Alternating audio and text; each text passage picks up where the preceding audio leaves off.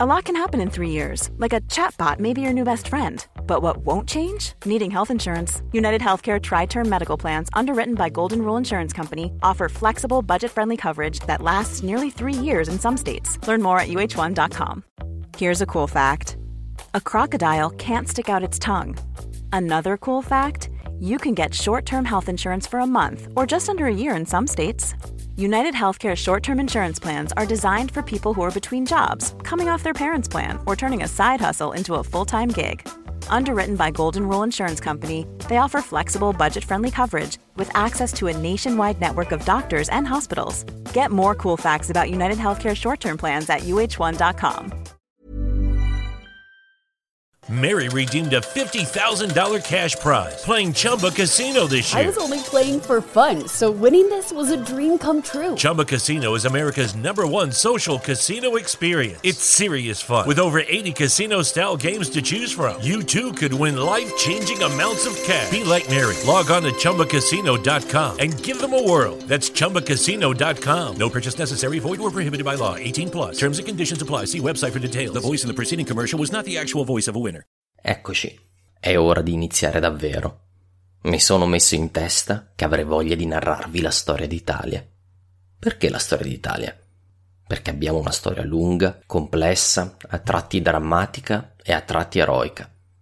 Ma il problema è che è una storia lunga, complessa, drammatica e difficile da ricordare, raccontare o riassumere.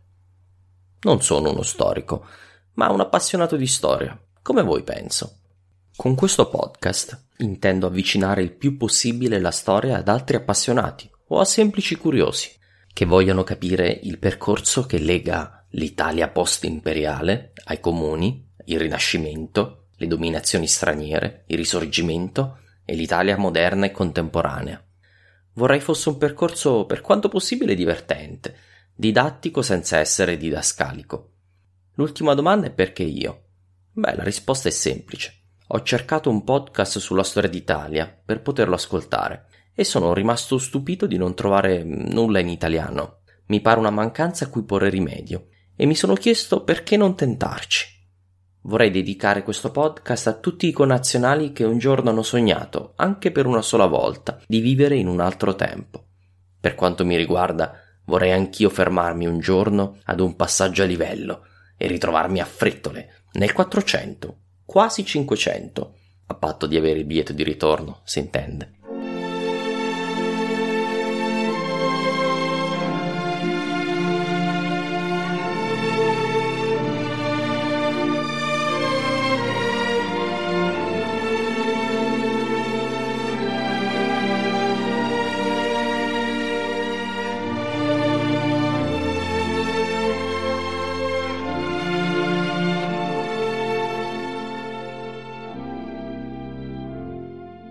Episodio 1.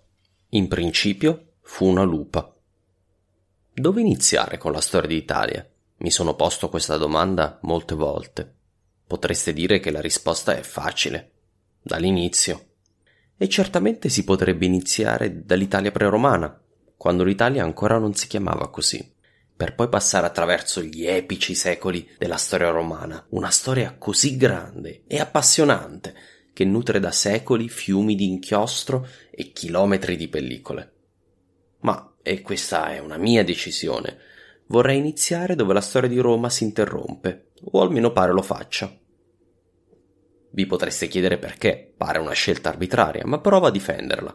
Roma è qualcosa di più grande dell'Italia.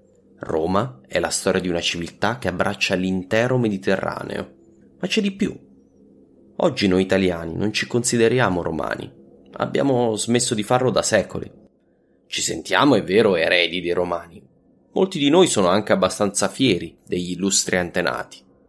Ma siamo ben consapevoli che la nostra identità è diversa. Non siamo romani, siamo i loro successori. L'identità italiana è intimamente legata alla conquista romana, che ha forgiato per la prima volta tale identità. Una identità confermata poi nel sangue durante la guerra sociale del primo secolo a.C. Ma dopo la caduta dell'impero, ad un certo punto, abbiamo smesso di considerarci romani. Vedremo di comprendere, nel corso di questa storia, come questo passaggio sia avvenuto, Spoiler alert, non si è trattato di un passaggio improvviso, ma, come per la maggior parte dei grandi eventi storici, di un movimento graduale, fluido e impercettibile ai contemporanei. Per certi versi, il processo di costruzione di una nuova identità è culminato solo con il Risorgimento. Forse è un processo tuttora in corso. Quindi la nostra storia avrà davvero inizio con la caduta dell'Impero Romano, la cui fine nei libri di storia è di solito considerata essere il 476 d.C. Ma prima di parlare di Odoacre e di Romolo Augustolo, occorre capire come sia arrivato l'impero d'Occidente al suo ultimo capitolo. Per farlo dovremo ripercorrere, in modo del tutto non esaustivo, i suoi ultimi secoli, con una particolare attenzione al periodo che va da Costantino alla caduta dell'impero.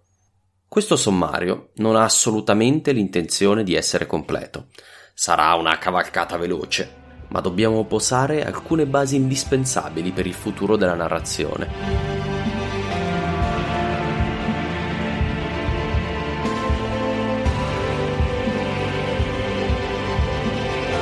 Nella storia ci sono stati molti imperi, alcuni più vasti, altri più popolosi, altri perfino più duraturi di quello romano.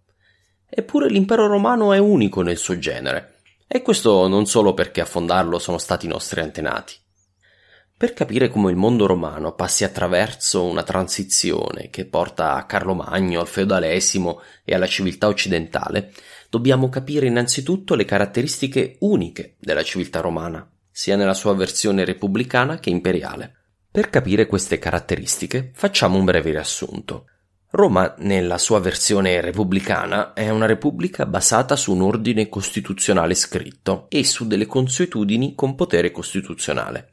Il potere è condiviso all'interno di un'elite senatoriale in forte competizione interna. Ma per quanto potenti, ed erano potenti, i senatori non sono di gran lunga gli unici attori politici dello Stato. Il potere del Senato è bilanciato anche da diverse istituzioni con il compito di rappresentare il popolo, come i tribuni della plebe e le assemblee popolari. La Repubblica è anche un impero, nel senso che conquista e lega a sé popoli prima nella penisola, poi delle regioni limitrofe, infine dell'intero bacino mediterraneo. Una volta distrutto ogni nemico esterno, la Repubblica entra in crisi. E so che sto davvero massacrando la storia romana con la brevità con cui la riassumo. La competizione fra fazioni e potenti signori della guerra si fa via via più intensa, fino a trascinare Roma in mezzo secolo quasi ininterrotto di guerre civili. Quando il polverone si dirada, i romani sono esausti. Decenni di guerre li hanno convinti che sia necessario avere una guida forte e stabile al centro della loro costituzione. Augusto, eliminati in modo feroce i suoi avversari all'inizio della sua carriera politica, si erge a benevolo dittatore, a primus inter pares, primo cittadino della Repubblica. Si atteggia quasi a garante della Costituzione repubblicana, arrivando a dire di non averla modificata affatto. Il suo potere, sosterrà Augusto, sarà più basato sul suo personale carisma che alcuna reale modifica della Costituzione. E qui cito Augusto, parafrasandolo un po'. «Tutti sovrastai per la mia autorità personale, ma potere non ebbi più ampio di quello delle magistrature a me affidate». Augusto sostiene sostanzialmente di aver ricevuto il magistero di pontefice o console, come sotto la Repubblica, ma di essere stato ascoltato un po' più degli altri senatori, in quanto persona dotata di notevole carisma e capacità personale. Ora, come tante altre cose prodotte al tempo di Augusto, questa è in gran parte propaganda. Augusto era certamente dotato di carisma e capacità politiche indiscutibili, ma aveva anche il vantaggio di comandare personalmente qualche dozzina di legioni, armate fino ai denti. Ma ogni Costituzione che sia scritto materiale si appoggia anche sulle finzioni. I romani credevano che i discendenti di Cesare fossero i loro comandanti, ma avevano ben chiaro che gli imperatori non erano tali in quanto figli dell'imperatore precedente. O almeno non solo, comunque aiutava. Gli imperatori erano il vertice dello Stato romano, sostanzialmente dei magistrati della Repubblica con poteri più ampi e, a differenza dei consoli, non ristretti nel tempo. La sovranità, anche allora, spettava al popolo romano, e questo è un punto chiave da comprendere. Il faraone è un dio in terra ed è in definitiva il proprietario dell'intero Egitto con tutti i suoi abitanti. Il re Sole, Luigi XIV, è il re della Francia per grazia divina, non certo il re dei francesi. L'origine del diritto a governare del faraone o di Luigi XIV è in Dio, nella divinità. La sovranità per i re europei dell'assolutismo è un'emanazione divina, non certo un ruolo affidatogli dal loro popolo. Anzi, non esiste neanche un popolo francese, esiste la Francia, una entità geografica, non un popolo, come direbbe Metternich. Non è così a Roma, un impero che è così chiaramente erede di una repubblica. Gli imperatori sono imperatori dei romani. In questo, per fare un esempio più vicino a noi, sono più simili a Napoleone, imperatore dei francesi e lui stesso erede imperiale di una repubblica che era discesa nell'anarchia. L'impero romano dei primi secoli non era quindi uno stato monolitico al cui vertice c'era un imperatore con poteri assoluti. Era quasi, e passatemi il termine, un impero costituzionale, basato sulla cessione di una serie di libertà in cambio di maggiore sicurezza e stabilità, il più antico degli scambi costituzionali. Si badi bene, però, che le libertà cedute erano soprattutto libertà di ricchi senatori a competere tra di loro per la guida dello Stato.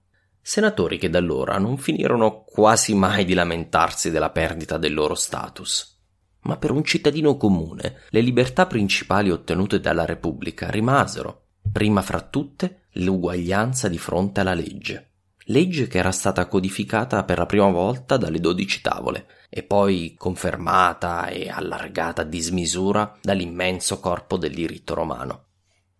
Questo regime, che durò da Augusto fino all'ultimo dei Severi, è chiamato oggi Principato. Il Principato era basato su alcune finzioni e alcuni propositi di base deboli. Innanzitutto, non c'era una chiara modalità per la successione del trono imperiale, proprio perché sostanzialmente ogni passaggio di consegne tra imperatori sottendeva una sorta di elezione, passatemi anche qui il termine, in cui l'esercito, il senato e il popolo di Roma avevano il ruolo di confermare la transizione. Il senato doveva farlo legalmente, conferendo i poteri al nuovo imperatore. L'esercito lo faceva de facto, acclamando l'imperatore. Il popolo aveva un ruolo più limitato e non codificato, ma anche il popolo della città di Roma doveva acclamare il nuovo imperatore. Questo sistema entra in crisi nel III secolo d.C., quando diviene evidente che la fonte vera del potere e della legittimità degli imperatori è passata quasi completamente nelle mani dell'esercito. Il Senato approva oramai solo formalmente gli imperatori, e questi passano sempre meno tempo a Roma, a contatto con il suo irreverente populus, e sempre più con i loro eserciti. Per capire come si arriverà a questo passaggio fondamentale, vanno tenuti presenti due fattori, i batteri e i nemici esterni. L'impero viene innanzitutto colpito, sul finire del II secolo, da una terribile pandemia, la peste antonina, probabilmente in realtà vaiolo morbillo. La peste antonina colpisce durante il regno di Marco Aurelio. L'impero ne esce profondamente indebolito. Diminuisce la popolazione, diminuiscono gli introiti, la peste porta via con sé secoli di crescita economica dovuti alla Pax Romana. In contemporanea, e questo è l'altro duro colpo, l'impero è costretto anche a combattere lunghe guerre di confine contro dei barbari ben più organizzati dei già temibili germani del I secolo e contro un rinnovato impero persiano. In questo quadro fosco si inserisce l'incapacità quasi criminale del figlio di Marco Aurelio, figlio che lui volle così tenacemente come suo successore. La dittatura di Commodo viene seguita dalla restaurazione della Repubblica, grazie all'intervento dell'ex gladiatore Quinto Massimo Meridio, che muore nel Colosseo ridando la libertà a Roma. Ah, no, quella era un'altra storia, mi sono sbagliato, mi sono un po' confuso. No, niente restaurazione della Repubblica. L'assassinio di Commodo nel 192 d.C. viene in realtà seguito da una guerra civile vinta alla fine da Settimio Severo. La cupa dittatura militare dei Severi, Settimio e i suoi orridi figli, anticipa la crisi del III secolo, ovvero la totale sudditanza del potere civile a quello militare dell'esercito. Quando, nel 235 d.C., l'ultimo dei Severi, un giovane imperatore di nome Alessandro Severo, perde il rispetto dei suoi soldati, questi lo assassinano e nominano uno dei loro, Massimiliano il Trace, a capo dell'impero. È un momento determinante della storia dell'impero. Seguiranno 50 anni di caos. E non a caso. Se il potere è legittimato solo dalla forza e dal desiderio delle legioni, qualunque comandante può ambire al trono e alla legittimità a governare. Rivolte si succedono a ritmo incalzante, mentre barbari e persiani premono alle frontiere. I Goti infliggono ai Romani una sconfitta tremenda ad Abritto, uccidendo per la prima volta un imperatore sul campo di battaglia. Non è l'ultima volta che sentiremo parlare dei Goti. I persiani, a loro volta, prendono prigioniero un altro imperatore, Valeriano. I persiani paiono perfino vicini alla conquista dell'intero Oriente romano. L'impero si frattuma in tre pezzi, con le legioni renane che dichiarano l'indipendenza del loro pezzo di impero. Il centro dell'impero rimane sotto l'autorità sempre meno importante degli imperatori di Roma e l'Oriente è de fatto gestito dal principe di Palmira, Settimio Denato. One size fits all seemed like a good idea for clothes. Nice dress. It's a t-shirt. Until you tried it on. Same goes for your healthcare. That's why UnitedHealthcare offers a variety of flexible, budget-friendly coverage for medical, vision, dental, and more. So whether you're between jobs, coming off a parent's plan, or even missed open enrollment, you can find the plan that fits you best. Find out more about UnitedHealthcare coverage at uh1.com. That's uh1.com. Hey there, it's Michelle Norris. I'm host of a podcast called Your Mama's Kitchen. When I travel, I'm usually looking for a way to find a taste of home when I'm not at home. And one of the things I love to do when I am at home is entertain. And Airbnb allows me to do that. When I was in California recently, I rented a house that had a great kitchen. And when we were sitting around the table, we're all thinking, we're in someone else's house. Someone could be in all of our homes as well. If you have a home, but you're not always at home, you have an Airbnb. Your home might be worth more than you think. Find out how much at airbnb.com/host.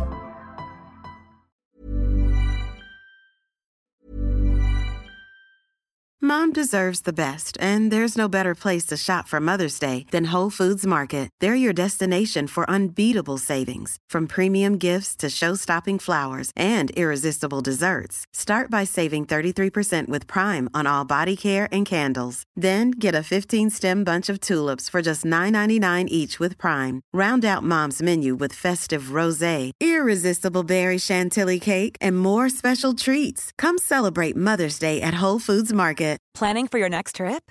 Elevate your travel style with Quince. Quince has all the jet-setting essentials you'll want for your next getaway, like European linen, premium luggage options, buttery soft Italian leather bags, and so much more. And is all priced at 50 to 80% less than similar brands. Plus, Quince only works with factories that use safe and ethical manufacturing practices. Pack your bags with high-quality essentials you'll be wearing for vacations to come with Quince. Go to quince.com/pack for free shipping and 365-day returns.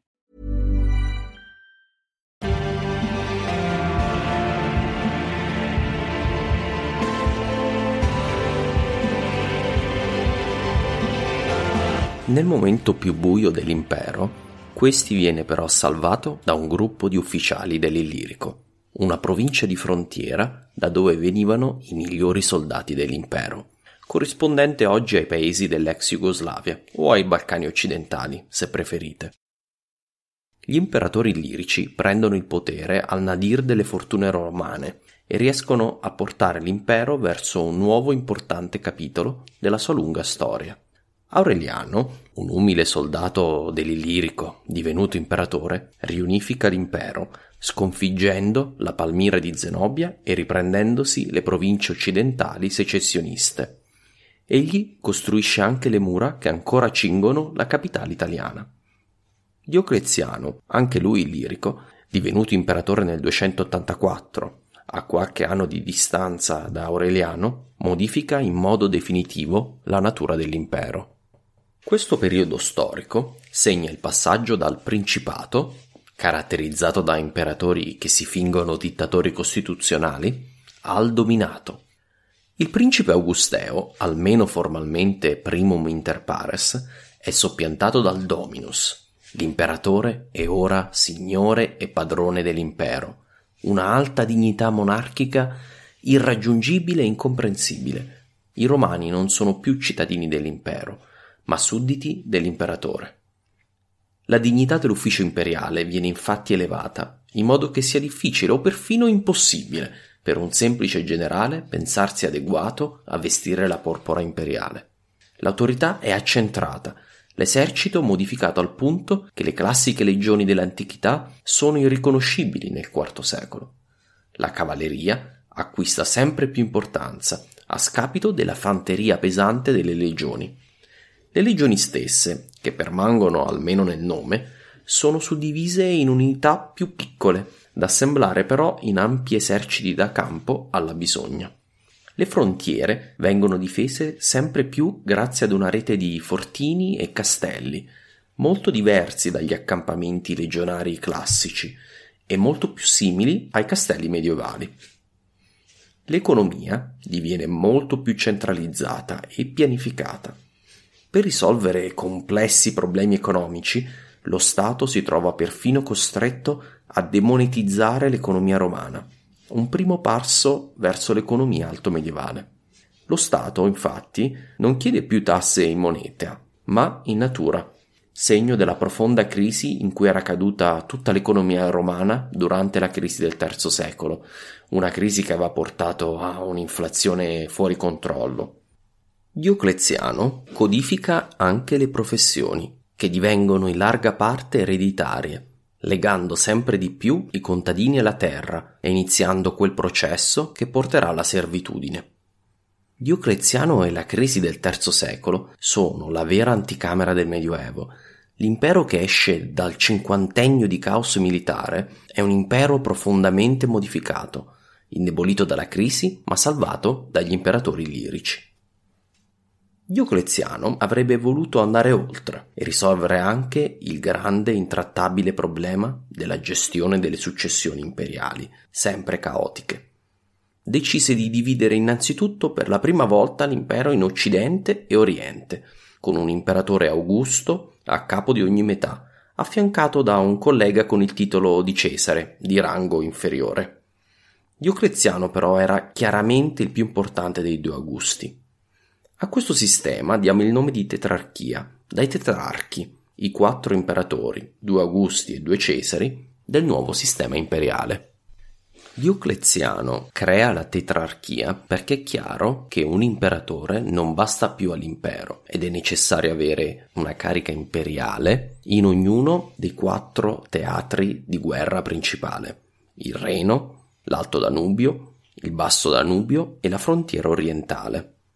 Diocleziano per sé sceglie quest'ultima e decide di stabilirsi a Nicea.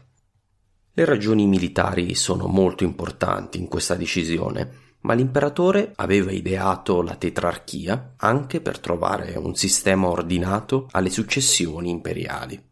Infatti, dopo 20 anni in carica, gli Augusti si sarebbero dovuti dimettere per lasciare il posto ai loro due Cesari, che sarebbero diventati Augusti e avrebbero nominato a loro volta due Cesari al loro posto.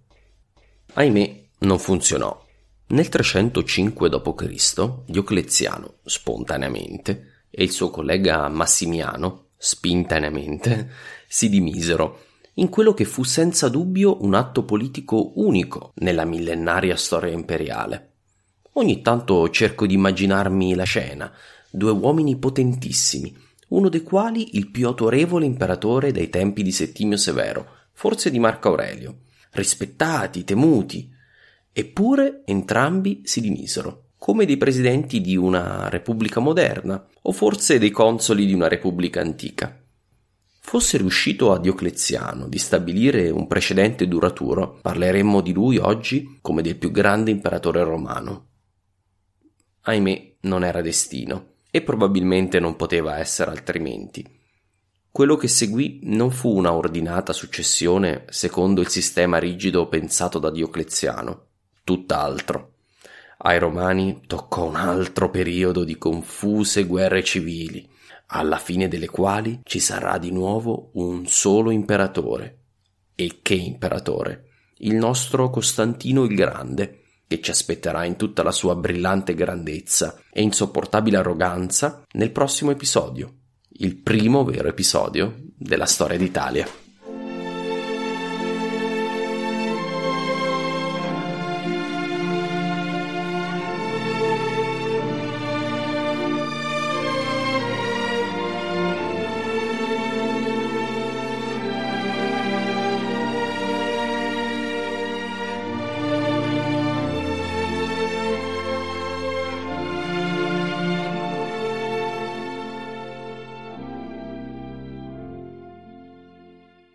Mary redeemed a $50,000 cash prize playing Chumba Casino this year. I was only playing for fun, so winning this was a dream come true. Chumba Casino is America's #1 social casino experience. It's serious fun. With over 80 casino-style games to choose from, you too could win life-changing amounts of cash. Be like Mary. Log on to ChumbaCasino.com and give them a whirl. That's ChumbaCasino.com. No purchase necessary. Void where prohibited by law. 18+. Terms and conditions apply. See website for details. The voice in the preceding commercial was not the actual voice of a winner.